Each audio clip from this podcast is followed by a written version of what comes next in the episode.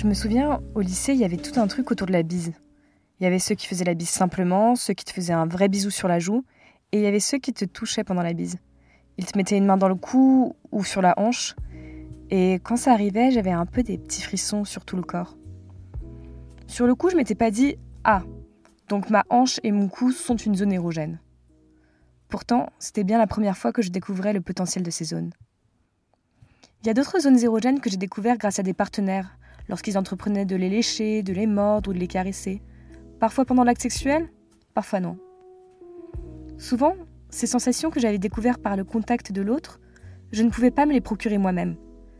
Ouais, me poser une main moi-même délicatement sur la hanche me procurait pas vraiment de plaisir.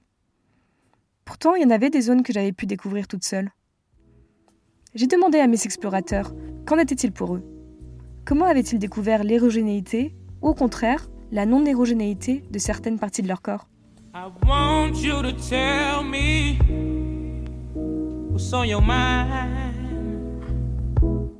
Le plaisir mécanique de l'orgasme, ça c'est un truc que moi j'ai découvert tout seul. Dans la, dans la masturbation, tu peux plus facilement trouver en fait euh, ce truc-là. Enfin, c'est plus simple de se le trouver seul en fait. Mais c'est vraiment le seul truc qui fonctionne comme ça parce que tous les autres trucs qui sont pas du, plaisir un peu purement physique, quoi, c'est plus un truc qui se construit, enfin que tu découvres en étant à deux et qui vient petit à petit. Euh, bah, je sais pas, moi les testicules par exemple, c'est un truc que je savais pas du tout avant et que j'ai découvert au bout d'un temps. Et euh, les oreilles, pareil. Bah, ça a été beaucoup, franchement, avec les mecs avec qui j'ai été, quoi. Parce qu'en fait, dépendant de eux, ce qu'ils aimaient bien euh, chez une fille, en fait, moi j'étais là en mode genre ah ouais j'avoue toi t'aimes bien genre mes fesses. Ah bah moi aussi j'aime bien quand tu me touches les fesses. Ou alors ah t'aimes bien mes seins. Ouais mais en fait moi pas du tout quoi. Enfin genre, mm. ça me fait rien quoi. Donc si toi ça t'amuse genre fais-le bien sûr et tout. Mais bon euh, t'étonnes pas si jamais moi ça me fait pas genre grave bander quoi. Et euh, du coup non c'était vraiment avec mes partenaires et tout. Et après euh, pour le sexe c'était bah toute seule quoi. En fait toute seule j'ai compris genre à quel endroit ça faisait quel effet. Et c'est avec un partenaire que j'ai construit mon espèce de logique de ok alors on va faire ça d'abord ensuite ça ensuite ça ensuite ça. Et là si tu fais ça c'est bon quoi ce qui est euh, plus caresse, etc., bah, c'est plus euh, du coup des fois où j'étais avec des filles, etc., faire des câlins, des choses comme ça. Et je pense que aussi le, plaisir que j'ai euh, à me faire caresser la barbe, la nuque, etc., c'est vachement lié au fait que c'était des moments qui étaient aussi cool en soi. Je c'était une fois en vacances, c'était le soir, j'étais allongé sur une copine qui, euh, du coup, avait les jambes croisées et moi j'avais la tête entre ses jambes. Et euh, elle me caressait euh, les cheveux, la tête, le visage. J'adorais ça. Genre, je pense que j'aurais pu rester mais, des heures dans cette position à, kiffer. Je trouvais ça trop trop bien. C'est vraiment un des trucs qui me procure quand même un plaisir assez fort, je trouve, par rapport à la zone du corps que c'est en fait. Je les ai découverts en faisant des, des trucs avec les mecs. Je pense à des relations que j'ai eues avec des mecs quand on était euh, plus jeunes, en fait. On est sur la plage avec des potes, et puis euh, il y avait un mec qui me, touchait pas mal l'intérieur du coude, ou le dos aussi. Ça paraît pas si sexuel que ça, mais chez moi, ça m'a fait, fait euh, vraiment des effets de dingue. la première fois qu'on m'a fait une pipe, ça m'a fait aucun effet. C'est la grosse déception, parce que pour moi, c'était un des rêves érotiques principaux que j'avais. La deuxième fois aussi, la troisième fois, la soixantième fois, c'est la même chose. Donc euh, je me suis dit qu'a priori déjà ça, ça marchait pas. L'entrée du vagin, j'ai découvert très tardivement, très étonnant, euh, avec un de mes partenaires parce qu'il frottait son pénis contre cet endroit et ça m'a fait énormément d'effet. Pour l'oreille, une situation un peu absurde, j'étais en, en boîte, c'était très bruyant avec deux amis, dont une personne que je connaissais pas beaucoup. Et quand cette personne-là s'approchait pour me parler, elle s'approchait de mon oreille et son souffle dans mon oreille me provoquait des sensations incroyables. C'est un petit peu euh, étrange de le dire comme ça, mais quand on était petite, mon père avait l'habitude de nous faire des massages et il les terminait par des caresses très légères dans le dos et ça me fait des frissons euh, dans tout le corps. Le gland, je l'ai découvert par moi-même en masturbant. Et puis euh, c'est quelque chose, euh, enfin on s'en doute quoi, donc il y a pas, enfin c'est pas une découverte euh, à proprement parler, enfin, enfin si c'est une découverte, mais il n'y a pas de surprise, je veux dire. Je m'attendais à ce que ce soit érogène. En revanche, les testicules, c'est devenu plus tard. Ma première copine, euh, elle, elle touchait pas mes testicules. Donc ça, je l'ai découvert avec euh, ma deuxième copine. Clairement, c'est pas un truc euh, érogène quand je suis tout seul. C'est uniquement avec quelqu'un. Les souffles dans le cou, ça, euh, je l'ai découvert avec mes premières expériences sexuelles. L'anus, je l'ai découvert que très récemment. Je me doutais que c'était érogène chez moi, mais j'osais pas demander à ma copine de s'aventurer dans ces contrées-là. J'ai envie de te dire, je les, les ai pas trop découvertes, mis à part les zones classiques, comme je te disais. Parfois c'est tout con, mais tu sais, c'est sur un, faux geste de la part de la meuf où tu elle touche sans faire exprès, elle te dit ah pardon, et, et puis là t'es là, euh, ah bah euh, c'est rien, mais en fait, au fond tu dis ah c'était pas mal en fait. Parfois un peu d'exploration personnelle, mais c'est assez puissant parce que par exemple, même. euh, moi, c'est moi c'est pas trop mon truc, mais ça pourrait tout à fait l'être. Par exemple, même pour un mec se mettre à un doigt, euh, même tout seul, il le ferait pas parce que il en viendrait à se poser des questions, tu vois. Donc même dans l'exploration personnelle, si tu veux, j'ai l'impression qu'on est qu'on est assez bridé. Donc ouais, les, les, les faibles, enfin les rares découvertes que j'ai eues, c'était dans les schémas de relations longues, donc de confiance, où tu sais que les filles sont ouvertes d'esprit, où au bout d'un moment la fille euh, est assez intuitive aussi, euh, commence à se rendre compte un peu de ce que t'aimes. Mais même dans des relations assez longues, j'ai rarement osé dire, euh, même des zones qui sont pas, si tu veux, polémiques, enfin polémiques en, le sens euh, où il y a des certaines, on y associe des représentations ou des goûts, des pratiques. J'ai rarement osé dire en fait ce que j'aimais, tu vois. C'était plus dans, en fait, j'ai l'impression que les pratiques tournent autour d'un non-dit. Euh, on se soumet à ce que va faire l'autre, et si on aime, tant mieux. Si l'autre est entreprenant, tant mieux. Si l'autre l'est pas, euh, bah tant pis, on ne dira pas, tu vois. Donc même dans des relations longues, finalement, ma découverte de mes zones érogènes, euh, elle a été assez euh, par petits pas, et je considère qu'elle est loin d'être finie, tu vois. Mes côtes, ouais, je crois que c'était avec, euh, bah, avec une fille à qui je suis resté euh, à peu près six mois, euh, où elle aimait bien faire ça, je crois, euh, si je me souviens bien. C'est vrai que, bon, les côtes, je sais pas d'ailleurs si ça plaît aux autres garçons ou filles, moi, euh, ça me plaît pas mal. Et euh, c'est vrai qu'elle, elle aimait bien me toucher les côtes, et donc euh, je l'ai découvert comme ça, tu vois. Parce que c'est une zone aussi facilement accessible, c'est large les côtes, tu vois, donc euh, pas trop dur à viser. euh, mais c'est certainement pas dans des pratiques euh, occasionnelles, etc. Ce qui, ce qui revient à te dire que finalement, pour découvrir tes zones érogènes, il faudrait attendre d'être en relation longue, etc. Ce qui, ce qui est un peu dommage, je trouve, parce que on n'en a pas forcément l'envie ou, ou on n'en a pas forcément l'occasion. Je pense que moi, j'aimerais bien pouvoir euh, le dire, tu vois, euh, à une fille d'un soir, ouais, bah vas-y, touche-moi les côtes, tu vois. Euh, Enfin, touche-moi, non, effleure-les-moi, fais ce que, limite, fais ce que tu veux, parce que je sais même pas ce que j'aime, tu vois, ou pas. Mais fais un truc avec les côtes, quoi.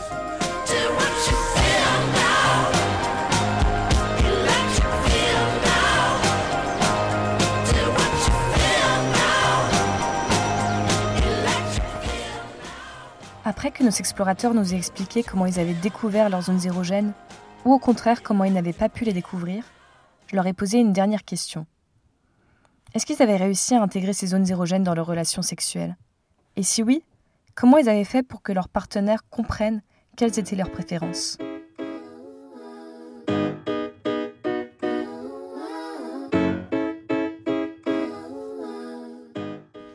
Comme je les considère assez sous-stimulés, euh, j'ai envie de te dire, je sais pas. Je pense qu'on aurait intérêt à pas mal rétablir le dialogue, tu vois. Que ce soit avant ou pendant. Même si c'est vrai que moi je trouve ça bizarre actuellement, je le ferais pas. Mais je pense qu'un dialogue, ça serait pas mal. Même pour une fille d'un soir, simplement dire Ouais, euh, touche-moi les fesses, euh, fais comme tu le sens, je te dis stop, je te dis pas stop. euh. Puis bon, pas trop parler non plus, parce que sinon ça tue le truc. Laisser à l'autre, lui dire au moins, lui laisser la possibilité de, de te faire plaisir. quoi. Parce que l'autre, finalement, le devine assez rarement, surtout quand c'est des zones assez particulières. Surtout, euh, finalement, pour le mec. Moi, je sais pas, j'ai dans cette idée que la fille, euh, ce qui est bien sûr faux, mais dans ma perception de la chose, que la fille a plus de zones érogènes que le mec, et que le mec, c'est un plaisir assez binaire, tu vois, bite, pas bite, puis voilà. Que finalement, le moment où kiffe le mec, ça se finit, ça se résume à son orgasme, si tu veux. Et finalement, même les mecs, je trouve, ont intériorisé le, fait que leur plaisir est binaire, tu vois, c'est baiser, pas baiser. Les prélis, à la limite, voilà, on sait qu'il y a des, des variations, mais ça reste assez simple, quoi. Et je pense que c'est majoritairement lié au fait qu'il y a certaines zones qu'on laisse intouchées, que nous, on propose pas de stimuler par gêne, par, euh, tu vois, rien que, rien que les fesses, c'est quelque chose qui, euh, dans l'imaginaire, euh, pour un mec, c'est hyper compliqué. Avec une fille que tu connais, tu vas enfin oser, mais une fille d'un soir, jamais tu lui diras, ouais, touche-moi les fesses ou touche-moi la nuit, tout ce que tu veux, parce que c'est associé à une perte de virilité, à l'homosexualité, etc. Et donc, euh, on n'ose pas, quoi. Et puis c'est sympa en plus parce que tu vois le, le fait de, de mettre tout sur les mêmes zones érogènes pour un mec, ça fout une certaine pression, tu vois, parce que bah, le fait que à la fois la fille et le mec euh, dans un rapport hétérosexuel, mais bon, je pense que ça pourrait être la même chose dans un rapport homosexuel, soit centré sur le pénis, tu veux, bah, ça te met une pression vis-à-vis du pénis parce que si le pénis est mort, euh, tu as une panne, euh, tu finis vite, ou, ou même si c'est fini mais que toi tu te sens inassouvi, bah t'as l'impression que t'as plus de zone à explorer. Et euh, trop souvent on se dit, euh, bon bah le mec a fini, déjà sans même parler de la fille qui peut-être elle est frustrée, a envie d'en avoir plus, même pour le type parfois. bon, il y a des types qui supportent pas de se faire toucher ensuite, mais il y en a pas mal, je pense. et c'est mon cas en tout cas, qui aimerait bien aller plus loin, tu vois. Pas forcément dans des rapports sexuels, rien que les côtes, tu vois. euh, euh, tu finis, une fille te touche les côtes. euh, tu- voilà, aller derrière cette image de t'as une zone érogène, c'est la bite, et une fois que bah, c'est fini avec cette zone, on, arrête, tu vois. Donc je pense que même dans les pratiques sexuelles, ça pourrait chambouler pas mal de choses de effectivement parler de ces zones, tu vois. Et expliquer que peut-être que les garçons et qu'ils le disent, je pense que c'est à nous de le dire en premier. C'est bien le sexe comme on se l'imagine, mais il y a d'autres façons de le faire, tu vois. Et bah essayons quoi. Baby, won't you let me ride? Tell me what you like. I can't read your mind, bad as I want to. Est-ce que j'ai réussi à intégrer tout ça euh, avec mes relations de couple et avec des partenaires? Euh, Pas tellement. Mais je pense que c'est vachement euh, tout simplement lié au fait que j'ai pas non plus un milliard de partenaires. Et euh, même moi, en fait, pour l'instant, avec des filles, j'ai même pas beaucoup trouvé mon plaisir encore. C'est-à-dire que les différentes euh, expériences que j'ai eues, j'ai couché avec, euh, je sais pas, 4-5 filles, un truc comme ça. En fait, à chaque fois, c'était pas des filles que je connaissais très bien et pas des relations longues, sauf euh, la première avec qui j'étais un peu plus longtemps. Mais moi, j'ai pas trouvé l'équilibre qui me faisait forcément kiffer. Et je pense que c'était aussi euh, lié à une pression qui était de devoir un peu être performant. En fait, j'étais à chaque fois vachement euh, soucieux de donner du plaisir à la personne avec qui j'étais, ce qui fait que je pensais pas beaucoup à moi. Et du coup, j'ai pas, moi, pris euh, énormément de plaisir. En fait, tous ces trucs-là, j'ai envie de, de, bien sûr, les partager, etc. Mais euh, ça demande, du coup, d'être avec une personne et dans une relation où l'un et l'autre, on prend le temps d'explorer le corps de l'autre, de se faire plaisir, etc. Et je pense que c'est un truc qui, pour moi, a besoin d'un peu de temps pour se mettre en place, en tout cas. Et ouais, que pour l'instant, j'ai pas eu euh, l'occasion encore de trop euh, expérimenter.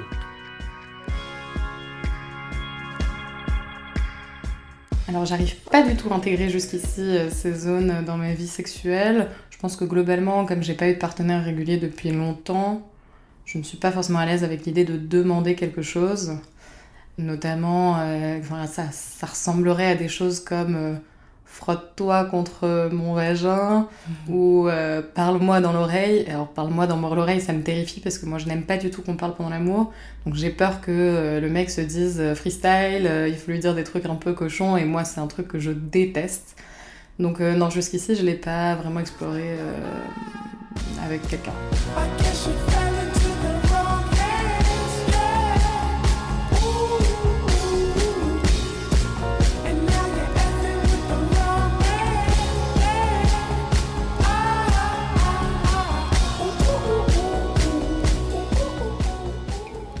Moi j'aime bien parler de, du sexe.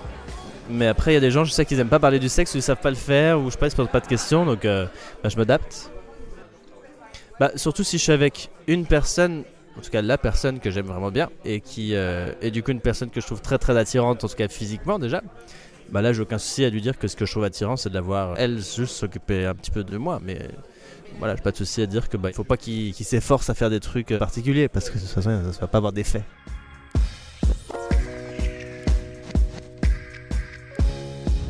Comme j'ai le même partenaire depuis un certain temps. ouais, c'est assez implicite par les gestes. Du coup, je sais pas trop comment ce serait euh, dans une nouvelle relation intime avec quelqu'un. Si je pourrais vraiment les guider ou pas.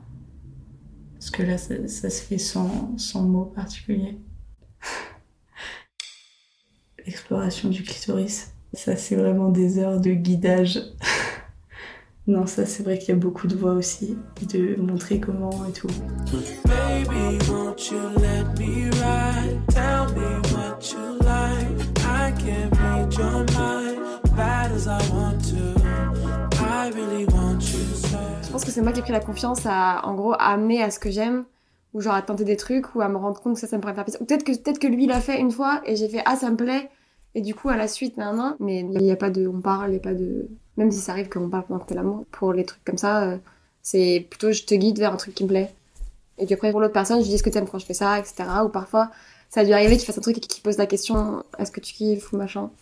C'est assez sur le, on tente et on voit actuellement. Parce que je, suis, je pense que je suis arrivée à un moment où on peut, disons, élaborer la chose et être sûr que l'autre passe un moment. Donc c'est, ouais, putain d'accompagnement, disons. Une des positions préférées, c'est qu'on dans la cuillère parce que je sais que c'est la position la plus pratique pour qu'il ait sa main sur moi. Du coup, c'est moi qui lui mets sa main là où j'ai envie qu'il la mette. Sauf que maintenant, j'ai plus besoin de le faire. Donc j'ai amené pendant longtemps à mettre ta main là, et maintenant je pense que c'est un peu genre message reçu, euh, j'ai oublié kiffais quand je mets ma main là. Mais c'est pas un truc que j'avais fait avec mes précédentes relations. Peut-être parce que moi j'étais plus à l'aise au fur et à mesure, et du coup c'est venu, et, et maintenant je fais ça. Peut-être parce que j'ai pris plus de liberté à lui dire où mettre sa main, et à indiquer, à montrer, etc. Avec un mec, euh, par exemple, euh, je lui avais dit que j'étais extrêmement sensible euh, des tétons. Et du coup, quand il me, léchait, du coup, c'était vraiment... Enfin, c'était très fort. Et donc, ouais, ça, je lui avais fait comprendre. Il le savait. Et depuis, quand il y a un mec qui me... je le guide pas forcément, tu vois, mais quand il y va, je lui fais comprendre et je lui dis même que j'adore ce qu'il me fait.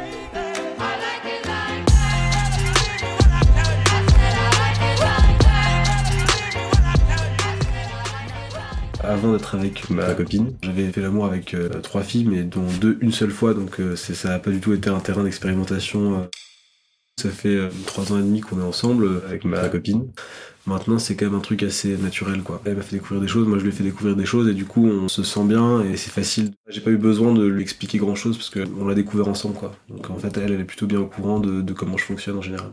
Ou alors, ou alors on discute pendant le truc en direct, donc c'est euh, ça, ça vient tout seul, ça vient très naturellement en fait. Euh, on parle, on dit, euh, on, explique les choses en direct et on se pousse à, faire le mieux en direct quoi. Parce qu'il y a plein de choses à, découvrir, plein de choses à faire encore que qu'on n'a pas faites.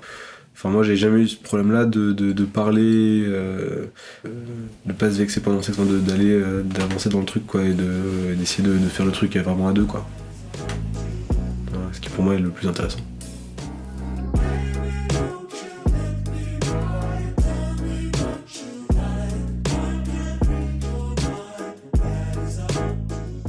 Alors, si c'est euh, un coup d'un soir, etc., non, pas, forcément. Ou pareil quand c'est euh, la première, enfin les premières fois avec euh, une fille. En revanche, si ça fait plusieurs fois qu'on couche ensemble, euh, j'ai aucun souci à en parler euh, et à lui demander elle aussi euh, qu'est-ce qu'elle préfère, si elle préfère que je fasse ceci comme ça ou comme ça. Ouais, j'ai pas de souci à en parler. Plutôt après, euh, genre un feedback, même si c'est pas hyper sexy. Alors, t'en as pensé quoi? Au bout d'un moment, je pense que c'est pas, c'est pas grave qu'on brise la glace là-dessus. Pendant l'acte, oui, mais il faut que ça fasse un petit moment quand même qu'on ait couché plusieurs fois ensemble. Ça casse la magie sur cet acte-là, c'est vrai, mais euh, ça permet aux prochains actes d'être meilleurs, probablement. Si euh, je dois être une fille d'une certaine façon et je lui dis tu préfères comme ça ou comme ça et qu'elle me dit comme ça, bah forcément c'est moins sensuel ou quoi, mais au moins euh, maintenant je sais ce qu'elle aime.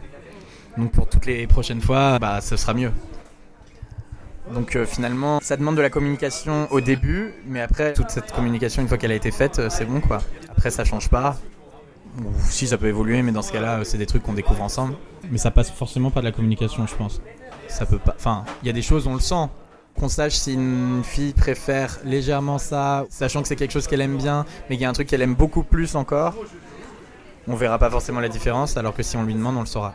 If I use my tongue, baby, would you like that? If you wanna bite, baby girl, I'll bite back. I can show you some, this could be a lesson. So tell me what you want, I'm tired of the guessing, baby. Déjà, ça dépend parce que il y a vraiment euh, plusieurs types de personnes. Il y a des mecs qui sont super enthousiastes et qui, genre, vont un peu partout en se disant, bon, là où je vais partout, il y a forcément bon, un endroit, ça marchera, quoi. Et du coup, eux, bah, c'est plus, il faut juste leur dire en mode, bah, juste arrête-toi là, quoi. De toute façon, ils sont allés un peu partout, donc tu leur dis, bah, là, oui, là, non, et tout. Et après, il y a ceux qui vont vraiment dans le basiques et là, faut un peu plus les guider. Mais c'est toujours un peu compliqué parce que, je sais pas, les gens, quand tu enfin, quand as envie de discuter avec eux pour les guider, ou ils, se disent forcément qu'ils ont fait quelque chose de mal et que et qu'ils n'ont pas compris, et du coup, ils se sentent un peu blessés. Moi, je pense que vraiment, le sexe, c'est l'endroit où il devrait pas y avoir d'ego, quoi. Où euh, on devrait être juste là pour euh, prendre son pied et donner du plaisir à l'autre et que, et que franchement, plus euh, on discute et que et qu'en fait un, conseil ou une indication ou quoi ça devrait être pris comme euh, oh putain trop cool bah écoute euh, vas-y super c'est trop cool que tu me le dises euh, c'est trop bien qu'on puisse en parler parce qu'en fait tous ces trucs là tout est fait pour que ce soit mieux quoi. On n'est pas là pour blesser les gens ou dire ah putain t'es vraiment trop nul ou alors au pire ne rien dire en espérant ah putain j'espère qu'il va faire ça mais bon s'il le fait pas du coup tant pis mais j'ose pas lui demander enfin. Tout ça ça amène que de la frustration et je trouve que c'est vraiment un endroit où on peut se permettre d'être ouvert et de pas avoir peur et que de toute façon je veux dire on sait pourquoi on est là quoi Enfin, je veux dire, on n'est pas là pour 36 000 raisons et, le seul moyen d'arriver de, à ce qu'on veut, c'est genre d'en parler et de montrer à l'autre, genre, comment. Parce que je dirais que dans les films, que genre un mec et une meuf ils couchent ensemble pour la première fois et puis le mec il sait exactement quoi faire et la meuf elle kiffe trop et la meuf inversement, enfin, ça arrive jamais quoi. Chaque meuf est tellement différente et chaque mec est tellement différent, genre ce qui marche sur quelqu'un marchera pas du tout sur la personne d'après et inversement quoi. Et du coup, je pense qu'en parler c'est ultra important. Après, je comprends que ce soit un truc qui soit accessible que quand ça. Peut-être ça fait longtemps que t'es dans une relation et tout parce que t'es plus à l'aise. Mais, euh, mais je pense que c'est important parce que si jamais tu vas à chaque fois au petit bonheur à la chance, bah, surtout quand t'es une meuf, 9 fois sur 10, tu seras déçu quoi. Pire, tu vas te dire, euh, oh, putain, mais c'est pas fait pour moi, euh, un mec qui n'arrivera jamais, moi je comprends pas, j'y arrive pas et tout, nanana. Enfin, c'est trop triste quoi. Alors qu'en fait, il suffit juste d'en parler et de communiquer quoi. Et surtout que ça peut rendre le truc vraiment fun en fait, je trouve, d'en parler. Puis ça fait tellement plaisir en plus même de, tu vois, quelqu'un qui te donne une indication et puis la fois d'après tu le fais trop bien et je sais pas, t'es content quoi. Genre, moi je trouve ça grave euh, cool de me dire que c'est un truc ouvert et qu'on est juste là pour euh, le plaisir de tout le monde quoi.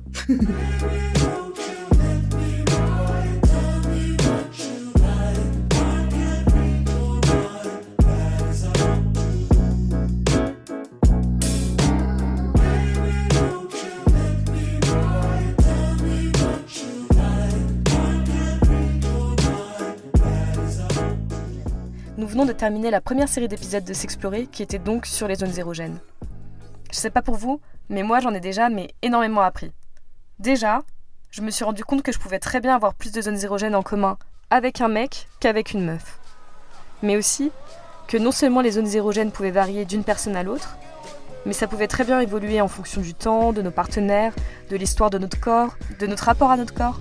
Enfin bref, je vous laisse réfléchir, méditer, explorer, partager sur vos propres zones érogènes et on passe à la prochaine série d'épisodes où nous parlerons de la masturbation.